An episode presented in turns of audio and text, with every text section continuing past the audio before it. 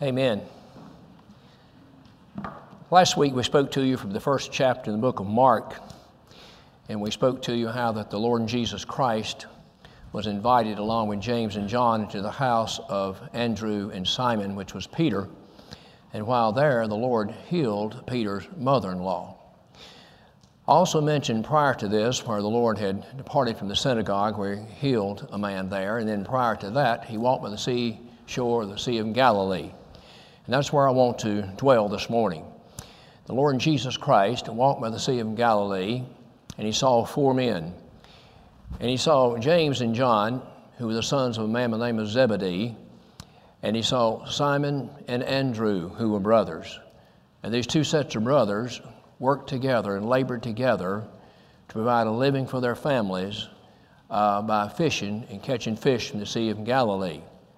It must have been a lucrative business, or at least one that was very successful, because we find where Zebedee also had servants. So he had servants, he had his two sons, we, James and John, but also hired along with them was Andrew and Simon. And the Lord Jesus Christ walked along that shore and spoke to both of these two sets of brothers. And he tells them in Mark 1:17, he says, "Come be ye followers of me, and I'll make you become fishers of men." I made mention how this was a miracle within itself that these men immediately forsook their nets and followed Jesus. And someone came to your place of employment one day and introduced themselves and said, I want you to come and follow me and I'll make you whatever. How many of you are going to walk in and give your boss a two minute notice and leave? I think not, but they did. They immediately, straightway, Mark uses the word straightway often in his gospel. It literally means immediately. And straightway, they forsook their nets. That is what they've been doing this, up to this period of time. And by faith, they began to follow the Lord Jesus Christ, who told them to make them become fishers of men. You have a parallel um, story about this found in Matthew chapter 4. Uh, Mark goes, though, into more detail about it. And then we find over in the book of Luke, chapter 5, I think a separate incident, but nevertheless, we find where the Lord comes to where Peter and those who had been fishing had fished that night, and they had fished all night and hadn't caught anything. And the Lord tells them to thrust out a little I want you to notice this expression because most all of God's people are willing to thrust out a little, okay? So the Apostle Peter immediately obeys, and they thrust out a little, and Jesus then goes on to the ship and uses that for a pulpit. And now he preaches, teaches, and preaches the gospel to the multitudes on the seashore. Now remember, the disciples, including Peter, are part of that captive audience. And then we find where the Lord gives a second command. He says, Launch out into the deep. Notice the two commands thrust out a little, launch out into the deep. We're not prepared to launch out into the deep unless we're ready to thrust out a little. The Apostle Peter was willing to thrust out a little, and he was willing to launch out into the deep, but not before he made this statement. He said, Lord, we've toiled and labored all night long and caught nothing. But then he said, But nevertheless, at thy word, we will do it. Peter was somewhat mystified about this. We know, according to what we studied, that you caught fish in the Sea of Galilee, usually at nighttime in shallow water. It is now daytime. And the Lord tells his disciples to launch out into the deep, the very opposite of where they would normally catch fish. The man telling them to do this is not a professional fisherman. The Lord Jesus Christ is referred to in a lot of different ways in the Bible. He's referred to certainly as a shepherd, as our great high priest, our Savior, etc., but never as a fisherman. But it's kind of interesting that anytime they caught a lot of fish, the Lord knew where they were at. And the Lord knew where they were at on this occasion here. And wonder why they were out in the deep in the daytime. Wonder why they were out there. Well, the power of God is exercised in many different ways, and we need not overlook the fact that through God's power, the Lord knew where they're at because He put them there. And so He tells them launch it into the deep, and the Apostle Peter says, Nevertheless, Lord, we've, we've caught nothing all that night, but nevertheless, at thy word. Now, Peter is a professional fisherman. So this professional fisherman is going to take the advice of a man who's not a professional fisherman, but he knows he knows all things because he's the Son of God, the Lord Jesus Christ. So they launch out into the deep, and guess what? They caught so many fish that Peter beckoned for his partners. And they came and they filled both ships uh, with fish to the point they began to sink. And the Apostle Peter got out of the ship. And Peter confessed, he said, Behold, Lord, I'm a sinful man. Now, here, this apostle was not a perfect, sinless man, as some would have you think. The apostle Peter was a sinner. He confessed he was a sinner. I'm a sinful man. And the Lord tells them, after this experience, He says, From henceforth thou shalt catch men. Very similar expression, but notice here. He's told them, Come follow me, I'll make you become fishers of men. Here he says, From henceforth thou shalt catch men. Now, they're going to continue to fish, but they're not going to continue to fish for literal fish, but now they're going to go and try to catch men. Now, this expression, I may mention this last week, they, was used in that day by the Greek and Roman philosophers of that day who prided themselves on having great ability when it come to oratorical, uh, you know, skills. They prided themselves in being able to speak in such a manner, in such a way that would captivate the minds of those in their audience and persuade them to their way of thinking. And so, henceforth, the expression fishers of men is an expression meant to capture the minds of those that are under your uh, you know, teaching. Now, the apostle warns us in Colossians 2, 3, and 4, when he says in verse 3 concerning Jesus Christ, he said, Whom are hid all the treasures of knowledge and wisdom. He said, Beware, though, lest any man beguile you. Beguile you. That means to deceive you with enticing words. He says, There are those among you that will use enticing words to beguile you, to deceive you. He then says, four verses later, in verse 8, Beware lest any man spoil you. The word spoil means to bring into captivity, your mind into captivity. Beware lest any man spoil you through philosophy and vain deceit uh, after the rudiments of this world and not after Christ. So there were people there that Paul was concerned was trying to lure God's people away with enticing words of man's wisdom. Now, here's what Paul had to say about this when he wrote to the Corinthians. In 1 Corinthians 2 and 4, he says, For my teaching and my preaching was not with enticing words of man's wisdom, but rather in demonstration of the power and spirit of God. Ministers of the gospel are not to get up before you and try to impress you, uh, you know, being masters of the English language. You learned a long time ago, I'm not that, okay? Never have tried to be, never have wanted to be. If I knew what I know now years ago, I'd have tried a little harder on my English courses, English classes in high school, uh, but I did well enough to get through it all right. But anyway, I don't claim to be a master of that. And neither the Apostle Paul, although he was a highly intelligent man, speak of several languages. He said, My teaching, my preaching was not with enticing, those enticing words of man's wisdom, but rather in demonstration of the Spirit and power of God, that your faith should not stand in the wisdom of men, but in the power of God. Hope you see the difference and distinction right here. So, ministers of the gospel, uh, some of the most powerful ministers of the gospel I've ever known, ever heard in my lifetime, were men with very little education. I've told you before, when my pastor uh, baptized me, he had a third grade education, uh, but he studied the Bible diligently his studying had a Bible, a dictionary, and a concordance right there at his little kitchen table in his little kitchen, his little house. That was his study uh, in the house. But his study also went outside the house uh, in all his experiences. And so, a minister of the gospel, his study, yes, is from the scripture, from the Word of God, but it's by his observance of life in general out here. And so, we uh, find the Lord Jesus Christ tells these men, Come follow me, I'll make you become fishers of men. Now, as we study Mark chapter 1, you'll find they were on that occasion on the seashore. They were not involved in fishing at that moment. They were there on the seashore and they were doing two things with their nets. They were washing their nets and they were mending their nets. When you go to Luke chapter 5, you'll find well, they were casting their nets. So there's three things fishermen did with their nets. obviously they cast the net in the hope of catching fish, right? But when they brought the nets in, before they ever cast the nets out a second time, they washed those nets. Nets that were not washed and stretched out to dry would deteriorate and end up rotting. So they wash those nets, stretch them out to dry, inspect those nets to see if they needed to be, to be repaired. In other words, to mend their nets. So we find the expression mending nets, washing nets, and casting nets. And ministers of the gospel uh, should work diligently to prepare a message. But I got some news for you. After the message is preached and he goes home, uh, you know, he does a lot of repairing. and the more he prepares, the less he'll have to repair. And so I'd much rather prepare than repair, but nevertheless, repairing is part of everything, right? You have to do a little repairing of everything from time to time.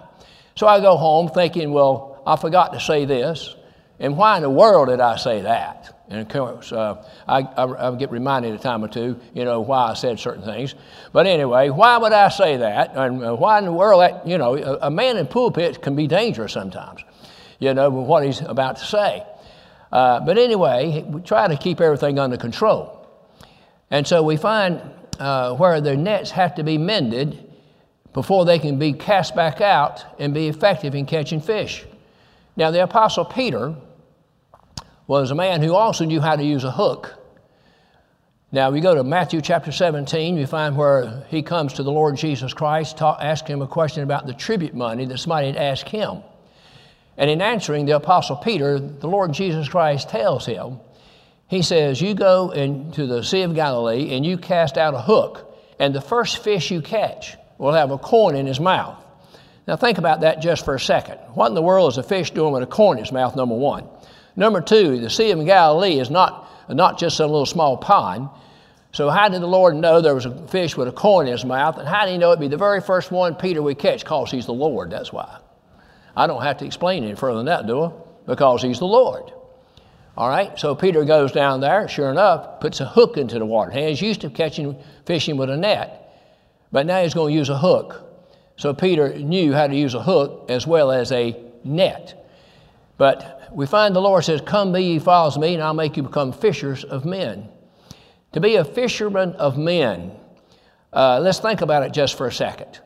Now, most everybody enjoys fishing, I think. I don't know if you enjoy as much as an aunt I had one time. Uh, she enjoyed so much, she'd go and she'd get a five gallon bucket. She sat on the dam of the pond and she put a hook out there early in the morning, sit there all day long, whether she got a bite or not. She's just happy she could be. Now, she'd rather catch a fish, obviously, but she just enjoyed doing that. Now, if I don't catch something a little while, I get a little impatient, right? But why did the Lord call fishermen? Why did he call at least four? We know at least four, most likely at least seven of the men Jesus called to be his 12 apostles were fishermen. Fishermen were active people. God expects the men he calls to be very active. They had a lot of energy. Uh, they had to be strong. They had to be courageous. They had to be patient. They had to be men who could accept failure as well as success because they didn't always pull in, as we see in Luke chapter 5, when they'd fished all night long and they caught nothing. I go to John chapter 21. Once again, when the Lord comes on the scene, they've gone fishing and they've caught nothing. So sometimes fishermen come back with nothing. There's a dear friend of mine who's gone on to be with the Lord. His name was Paul Law. He was a minister of the gospel at Vero Beach, Florida. Uh, he was a, had fished all his life. As a little boy, grew up on the ocean fishing, and he fished for a living. And then God called him to preach. And I remember something he said I've never forgotten. He said, I fish enough to mess up my preaching, and I preach enough to mess up my fishing. and that's the, the lot that a lot of ministers of the gospel find themselves facing you know, from time to time. If they do have to do something in addition to the preaching of the gospel, which many of our ministers do, uh, then whatever they're doing is just enough to mess up the preaching, and they preach enough just to mess up that oftentimes. But I understood what he meant. And I went out fishing with him one time, and he starts out about 3.30 in the morning with a small boat to catch his bait fish. And then he goes out about, he does that, then we get on the big boat. Well, this time I'm already wore out gets on the big boat and goes out fishing. And I had no idea in the world, and this time I was not a coffee drinker, did not drink coffee, period. And the only thing he had on that boat was coffee, black coffee, no sugar, no Splenda, no cream, no nothing, just black coffee. I don't know how anybody drinks just black coffee, and I'm sure there's people out here that do, but that's not me. I have to make coffee, not coffee, to enjoy drinking coffee, if you understand what I'm saying. But anyway, uh, I was kind of glad to get back in but not so glad as a man named Elder J.A. Monsees was one time, a wonderful minister, again, among our people from Atlanta, Georgia. He was the pastor at Bethany Church for years and years. And uh, he's gone on to be with the Lord. He, several hymns he wrote are in our hymn book that we uh, sing from time to time. And uh, he went with Paul, Brother Law, and he came back in, Brother Law, uh, he reached his billfold and got some money out to give him Brother Law. And Brother Law said, Brother Monsees, you know I don't ever charge anybody to take him out fishing me. He says, This is not for you taking me out, it's for you bringing me in. okay. So I kind of felt that way myself. But nevertheless, I got that little taste of fishing, uh, you know. Uh, so my fishing hasn't been like the Apostle Peter, you know, net fishing. What fishing I've done has been with uh, a rod and a reel, a pole, or whatever. But nevertheless, he said, You come follow me, and I'll make you become fishers of men. Now, if you're going to fish, you got to have something to attract the fish if you use a hook. Now, uh, a net's a little bit different. But the Lord's disciples had a message, had a message uh, that they used in order to try to catch fish to captivate, captivate the minds of those in the audience. I want to take a look at that this morning. We find that the gospel of the Lord Jesus Christ is spoken of in different ways. It's spoken of as the gospel of God, it's spoken of as the gospel of peace, the gospel of grace, the gospel of your salvation, the gospel of the kingdom, an everlasting gospel, and also the gospel of Jesus Christ. Now, before we go any further, let's define the word gospel as we have many times, but let's just remind ourselves what the gospel really means. What does the word mean? It means good news, it means glad tidings. It's a proclamation, it's a declaration of fact, of events have taken place. Doesn't cause the events, doesn't uh, create the res- uh, results of the events or anything. It's just a report, okay? But what a report it is. It's a wonderful report, a glorious report, right? But remember, it's a proclamation, a declaration. It's not an invitation. It's not that. Now, what times I have fished along the bank or maybe in a boat, I, on occasions I've actually seen a dead fish floating along on the water. Ever done that? How many of you took your net and scooped him up? I didn't. I wasn't trying to catch dead fish. I was trying to catch live fish. My point is this the people that I try to catch the minds of are people who are alive in Christ. I'm not trying to uh, save the unregenerate. I'm not trying to save the unsaved. I can't do that. That's God's uh, um, power that does that, and He will do that for all whom He gave to the Son before time ever began. Had an experience yesterday. Uh, met these two young men, and they were talking to an older man, not an old man, but an older man. And this older man, they said, Are you retired? I don't know why people here of late keep asking me that when I meet them, you know, are you retired? What are you retired from? Well, I'm not retired. And so, are you retired uh, or still working? I said, well, I'm, I'm still working, going at it full steam. Uh, you know, I'm a minister, I'm a pastor. And he said, well, I said, I've been at it for over 47 years. And he said, well, that's wonderful. He says, well, you've saved a lot of lives. And I looked at him and I said, well, I'd like to think that I've been involved in the lives of a lot of people. Uh, there's a lot of difference. I'd like to think I've been involved in the lives of a lot of people because I have never saved one person, not one. That might sound shocking to a lot of people and think I've been preaching 47 years, never saved one person for glory. No, I haven't, and no, neither has any other man. I remember seeing a bumper sticker one time in the back of a car in the state of Virginia. It says, I was saved by a preacher. Kind of really irritated me when I read that. But then I got to thinking about it. Yes, you were. You're saved at all, you were saved by a preacher. I was saved by a preacher. Everybody that ever be in glory was saved by a preacher. His name was Jesus. His name was Jesus. But Jesus didn't save you by his preaching. Jesus never saved anybody by his preaching.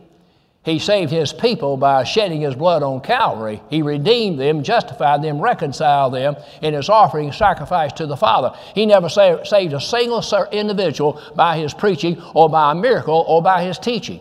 He taught, he preached, he did miracles. None of that altogether ever saved one person for glory who God's people will be in glory one day will be there through the sacrificial offering of the Lord Jesus Christ and his vicarious death that was an offering made to the Father on behalf of those whom the Father had given him. So when I got to thinking about that way, I almost went and got me a bumper sticker and put it on there. But anyway, uh, the message is the, let's look at the gospel of God just for a moment. Why is it called the gospel of God? Because it's about God. How does the Bible begin? Genesis 1 and 1. In the beginning, God created the heaven and the earth. This book is about God. Yes, it's about men, but it's about God. It's about the triune God. It's about God in three persons God the Father, God the Son, and God the Holy Spirit. Not three gods now, one God in three persons. It's all about God. It's about the God of creation. Aren't you glad you believe in creation? In contrast to some people believing that you came from a monkey, evolved from a monkey. Well, the monkey had to come from somewhere, all right? Or you evolved from some little glob or something. Life had to start somewhere. No matter where they say you came from, they can never explain where the life was there that you came from to begin with. Now, imagine believing that. How can anybody believe that? The only explanation I've got to why anybody believes that uh, man evolved from monkeys is because from time to time men act like monkeys. So I guess on certain occasions, maybe that's why they come up with that theory. But anyway, I'm thankful to believe in a God of creation. It's the gospel of God, isn't it? It's the gospel about God. It's called the gospel of God because it originated with God. It's God's design for men to preach the gospel of Jesus Christ. Have you ever just kind of thought about it? Why in the world uh, did God choose this method? Why didn't He choose angels to preach the gospel? Well, it seemed like Gabriel done a pretty good job in coming to Mary and to coming to Joseph and making the announcement of Jesus, right? What about Michael? What about the army of angels in heaven whom we don't have the names? We only have the name of two angels in the Bible. That's Gabriel and Michael. They had this question on a game show the other day, and everybody jumped up and down because he got it right. It was Gabriel. Uh, I told Karen, I said, well, most people know the answer to that, whether they're reading the Bible or not. They've heard it so much in their life. But anyway, why did he choose angels to preach the gospel? I, am sure they'd have done a better job of it, right? But no, God chose men to preach the gospel. Notice this Come follow me, I will make you become fishers of men. He did not say, Come and follow me, and I'll show you how to become a fisherman of men. He didn't say, Come and follow me, and I'll direct you to where you can go and become a fisherman of men. He said, No, come and follow me, and I will make you to be a fisherman of men. And so this is designed of God. It was God's pleasure and God's purpose to call frail, weak, human beings, men, to stand before God's people to preach the glorious gospel of the Lord Jesus Christ. Men who are imperfect, men who are sinful men, just like anybody else. Men who have their weaknesses, men who have their faults, men who have their problems, men who have difficulties to, to wade through and fight through, just like everybody else ministers of the gospel are, not so uh, live on such a high plane uh, that they can't relate to the people they're preaching to. I can assure you, I feel a pain just like you feel a pain. I feel sorrow just like you feel a sorrow. I, I feel, uh, you know, uh, anguish like you feel anguish. Uh, everything that you know and experience, so do I, so do the minister of the gospel in Jesus Christ. God chose poor, feeble, weak, undone, unworthy men to proclaim the word of God. That's how God's wisdom operates.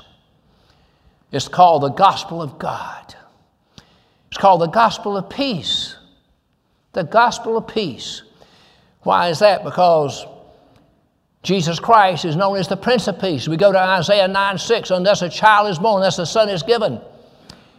And the government should be upon his shoulders, and his name should be called Wonderful Counselor, the, man, uh, the, the Wonderful Counselor, the Mighty God, the Everlasting Father, and what? The Prince of Peace. When the Prince of Peace was born in this world, what did the angels say? They say, Glory to God in the highest, and peace and goodwill toward men on this earth. Peace, goodwill toward men. Yes, peace had arrived in the person of the Lord Jesus Christ. So it's called the gospel of peace. The good news and glad tidings concerning the Prince of Peace. When you think about Jesus as a Prince of Peace, that's good news, isn't it? When you think about Jesus Christ as a Prince of Peace, that's glad tidings, isn't it? His name means Jesus. It means, I mean, Jesus, his name means salvation. So he's the Prince of Peace that came to establish peace between the Father and his children who have been separated because of a transgression by Adam when sin came into this world. So I look in the second chapter of Ephesians and also the uh, second chapter of the book of Colossians, and I find that this work is called a work of peace.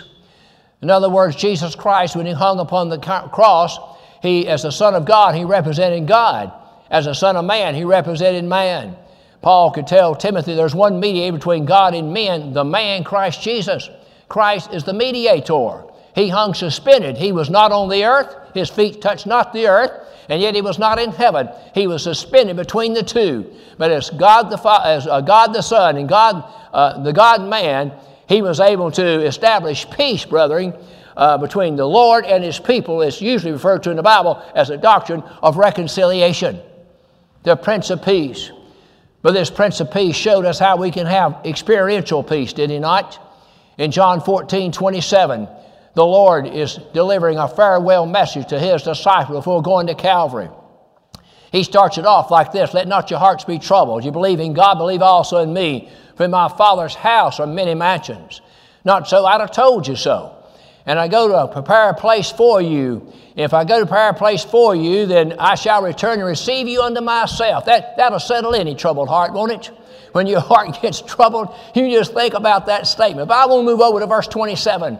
The Lord said, My peace I leave with you, my peace I give unto you, not as the world giveth. There is no peace out here in the world. We should be uh, clear on that by now in life, right? If you're old enough to even think for yourself and walk uh, on two feet, you ought to understand there is no peace in this world. There's only true, lasting peace in Jesus Christ. This is experiential peace.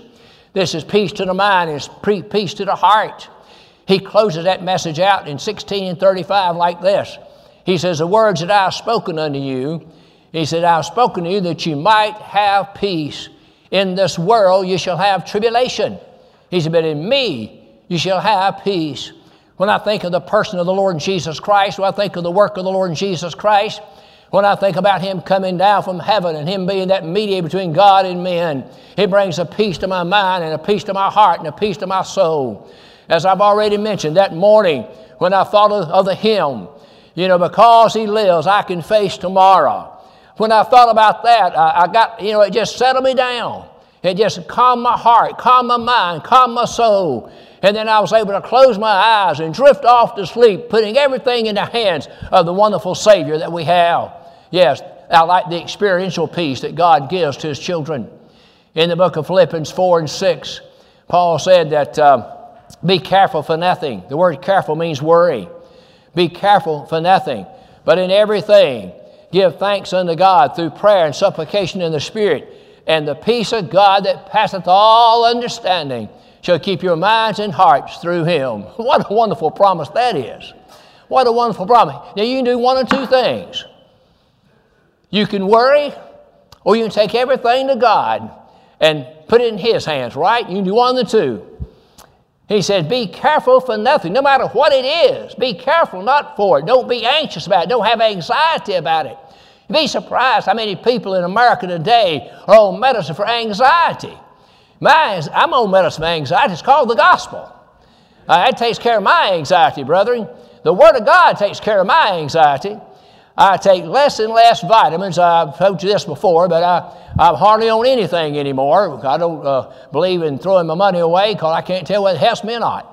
But anyway, there's one pill that I, I try to take every single day. It's called the gospel. That's the pill I want to take. And it'll just uh, be good, good for you no matter what ails you. It'll be good for you. It'll just take care of it. It specializes in whatever ails you in life you have problems of one kind or another, go to the gospel and take the gospel on a regular and daily basis, right? Be careful for nothing, but everything through prayer and supplication of the Spirit, he says. And the peace of God that passeth all understanding goes beyond the understanding of an individual. Shall do what? It shall keep your minds and hearts through Jesus Christ our Lord. I need my mind to be kept. I need my heart to be kept. There, there, there's the two places of the body, brother, that, that work together. You got to get them in sync. You got to get them together. And uh, if you get the right information here, it'll take care of what's down in here. I can assure you every single time. It's called the God of peace, I mean, the gospel of peace. We can say obviously a lot more about that. I will say this in Ephesians chapter 6 when Paul is talking about putting on the whole armor of God, what's part of that armor? It's, he says, having your feet shod with the preparation of the gospel of peace. The gospel of peace. You have your feet shod with it. You know, when I was raised up on the farm, a lot of kids went barefooted. I tried that a time or two and it didn't make any sense to me because every once in a while I'd, start, uh, I'd step on a stone or a rock and just, oh, it would hurt and bruise the bottom of my foot. And then I'd sometimes walk on sand. It'd be so hot in the middle of the summer, just burn my feet. And I thought, I got shoes, I'm putting them on. That's what they're for, is to protect your feet. And so the gospel of peace will protect your feet wherever you go, wherever you travel, wherever you walk, brethren. The gospel of peace will take care of it. It's part of the armor of God, the helmet of salvation, the breastplate of righteousness, having your loins girded about with truth, your feet shod with the preparation of the gospel of peace, the sword of the Spirit, which is the word of God, and the shield of faith, which might quench the fiery darts of the wicked. Above all things, he says, with prayer and supplication of the Spirit. The gospel of peace and the gospel of grace. That's another expression concerning the gospel. It's good news and glad tidings about God's grace. Remember the definition a proclamation, a declaration, good news, glad tidings uh, about what's ever under consideration. So it's called the gospel of grace. Go to Acts chapter 20, verse 24. And the Apostle Paul is about to go to Jerusalem. He's trying to get those, uh, his friends and, and loved ones, to trying to persuade him not to go. Here's what Paul says He said, I count not my life dear unto myself he says, I am willing to go. And he says, I want to go to testify. Notice this I want to go to testify of the gospel of the grace of God. And what a testifier he was, right? If anybody knew something about grace, it was the Apostle Paul. He tells his experience in 1 Corinthians 15 when he says, By the grace of God, I am what I am. When you look at Paul's life as Saul of Tarsus, when he was a, a, a, a persecutor of the Lord's church, persecuting Jesus, and he was taking men and women and children and putting them into prison and treating them roughly. He was a, a, a truly a fire breathing dragon against the church. But on the Damascus Road, grace appeared to, the, to Saul of Tarsus and turned him around, did it not? When he was struck down at midday, at midday, and the sun was right at the height, brother, he'd just cast him right down to the dust of the earth. And he said, Lord, who art thou? He knew a power got hold of him he never experienced before. Lord, who art thou? And he said, uh, uh, Saul, Saul, why persecutest thou me? So Paul would write later on, by the grace of God, I am what I am. Nothing more, nothing less than God's wonderful grace. I'll have to talk about the saving grace of the Lord Jesus Christ, of course. 2 Corinthians 8 9. Paul writes, and he says, For we know the grace of God that though he were rich, yet he became poor, that we through his poverty might become rich. Isn't that wonderful how things reversed? How he that upholds the world uh, by the word of his power, that one, my friends, who is omnipotent, got all power and all at heaven and earth, he was rich beyond comprehension, and yet he was willing to forsake those riches he says he became poor to the poorest of the poor, wrapped in swaddling clothes and laid in a manger because there was no place for him in the end. He that was rich became poor, that we who are in poverty might become rich. The Lord's people are rich in, rich in spiritual blessings today. I want you to understand that. I want you to know that you're an heir of God and joint heir with the Lord Jesus Christ. We know the grace of God. Though he was rich, he became poor, that we through his poverty might become rich. Oh, the grace of God, the saving grace of God. It's good news and glad tidings, says in Ephesians 2 8. For by grace are ye saved through faith, that not of yourselves. It's the gift of God, not of works, lest any man should boast. The saving grace of God. Uh, we believe that grace does not have to have an if, and, or but attached to it. If you put an if with grace, it's no longer grace. A but with grace is not grace right out the window, does it not? We believe in grace, simply grace. For you're saved by grace. That means of God from beginning to end, from first to last, nothing added, nothing taken away. His work is absolutely glorious and perfect. Therefore, you're saved by the grace of God. It's called the gospel of grace. The gospel of grace. 2 Timothy 1 9, who has saved us and called us with a holy calling, not according to our works, but according to his own purpose and grace, which was given us in Christ before the foundation of the world. When was grace first given to you? Before time ever began, before the foundation of the world. God gave you grace in that covenant of grace, and we like to speak of it from time to time. And then there's the sufficiency of God's grace. Oh, how Paul learned that as well. Read experience in 2 Corinthians 12 and 9 when Paul was caught up to the third heaven and he saw things and experienced things that were not lawful for him to utter. And uh, the thorn was given him into the, in his side. And uh, he prayed the Lord three times that the thorn might be removed. But the Lord would not remove the thorn, but He gave him something called grace. grace that would help him get through the trials. Grace that help him get through the, the day, from day to day. Grace, my friends, He says, My grace is sufficient for thee, for in weakness is my strength made perfect. It's in our weakness that we see that God is the omnipotent Lord of glory. My grace is sufficient for you. What about you today? Has God's grace ever been insufficient for you? Can you come up with one, one experience in life you want to tell us about? Where you say, well, God's grace just wasn't sufficient for me that day. Uh, oh, the Lord just, just left me high and dry. Uh, the Lord just abandoned me and His grace wasn't sufficient. I don't think anybody's got that kind of testimony today. I'd say if we had the time, I believe everybody could stand here and relate an experience, one or more experiences that would reflect this great truth, that would demonstrate this great truth that God's grace is sufficient to take us from day to day the challenges of life. His grace sufficient, my friends. Uh, in our weakness, He gives us strength. Uh, in our confusion, He gives us clarity and clearness. Uh, in our fears, He gives us courage. Whatever we stand in need of, His grace is sufficient. That's why it's called the gospel of grace. Oh, we could spend hours on that one. Don't worry, we're not. But anyway, I said we could. the gospel of peace, the gospel of God, the gospel of grace. It's the gospel of our salvation. Read Ephesians chapter 1, verse 12. You know, actually, get verse 11. It says, In whom we've obtained an inheritance, being predestinated according to worketh all things after the counsel of his own will, to the praise of his glory, who first trusted in Christ, and whom ye also trusted when you heard the word of truth, the gospel of your salvation. Is that why you not come here on Sunday morning? Now, you should be here to honor God. You should be here to honor Him in song and prayer and preaching of the gospel and to receive His word and to praise Him, my friends, in this very unique way that He has so designed. But I'm telling you, you come here to hear, hear the gospel of your salvation. I trust that is the good news and glad tidings what? Of your salvation. you have salvation in Jesus Christ. And that's good news and glad tidings. I've already mentioned his name means salvation, doesn't it? Jesus means salvation.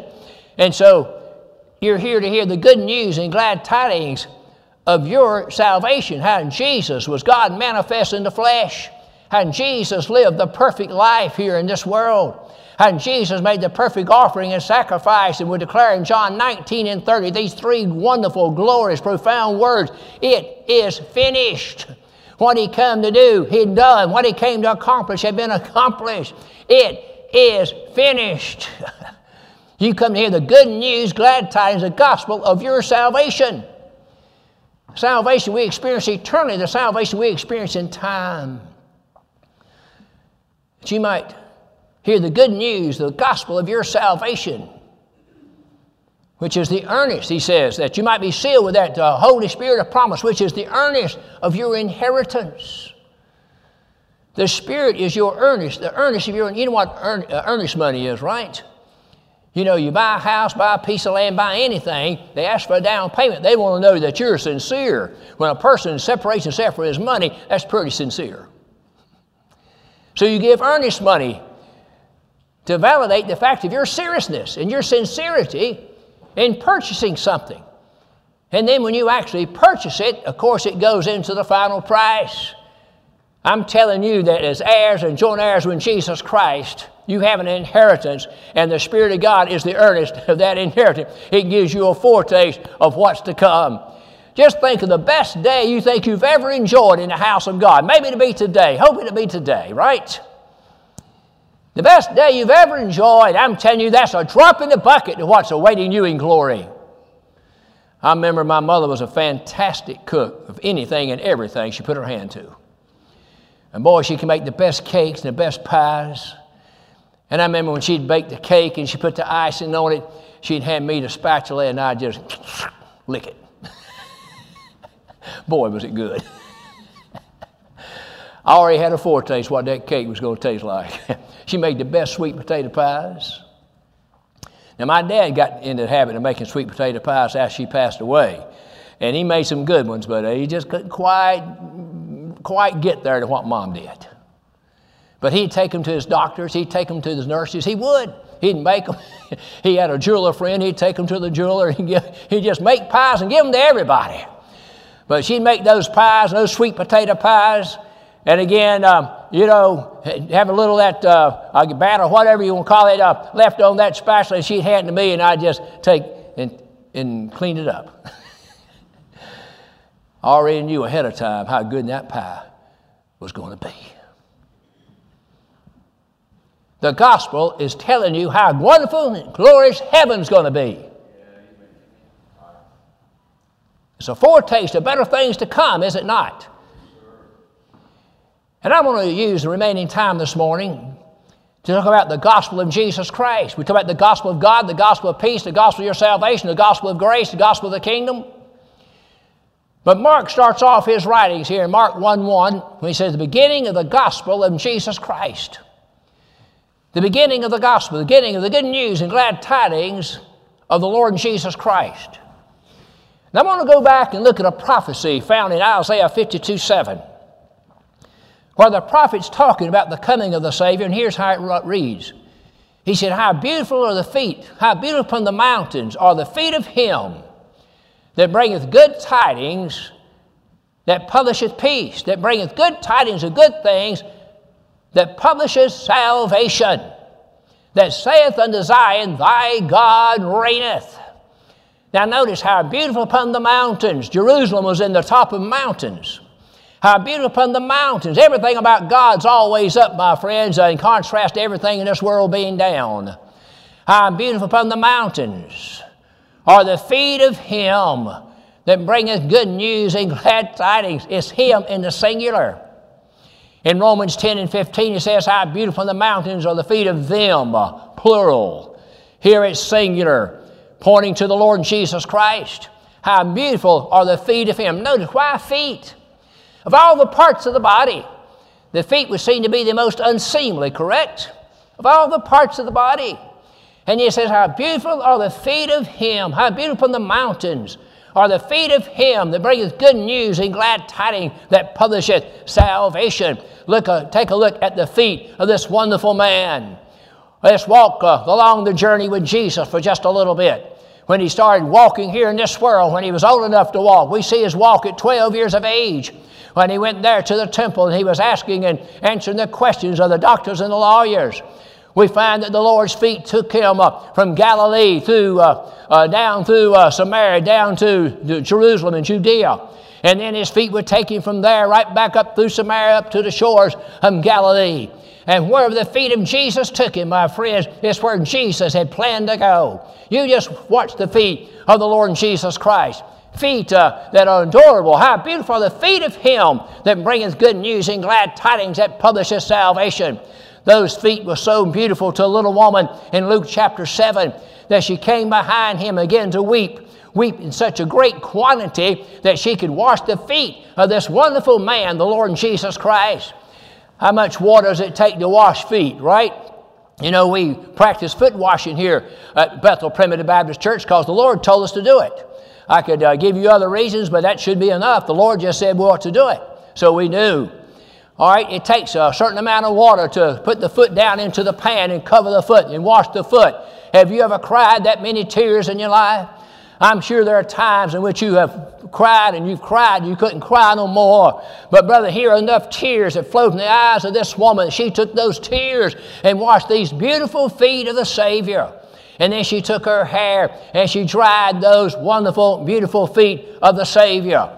And then she kissed his feet and she anointed his feet. And the Lord rebuked that Pharisee in the house in which they were at and said, From the time I was here, you gave me no water, you gave me no kiss, you gave me no anointing oil. But this woman has not ceased to wash my feet with tears, dry them with the hair of her head, and then uh, uh, kiss my feet and anoint those precious, beautiful feet. I read in the 11th chapter of the Gospel of John, or the uh, 12th chapter rather, where a woman of the name of Mary, she comes and she breaks an alabaster box of precious ointment to do what with? To anoint the beautiful feet of the Savior, the beautiful feet of Jesus. She anoints those feet. She honored him in a glorious and wonderful way. She honored him prior. She anointed for his burial that was going to take place not long after that. Here, his feet are washed and they are anointed. These feet uh, that uh, carried him from place to place, that were carried his body, it was such a blessing to the Lord's people. I come to Luke chapter 17, and here you find where the Lord came in contact with 10 lepers. And with those 10 lepers, you're going to find where the Lord cleansed all 10 of these lepers, all 10 of them who had this incurable, dreaded disease of that day, leprosy. And then he told them to go to the priest and show himself according to the law.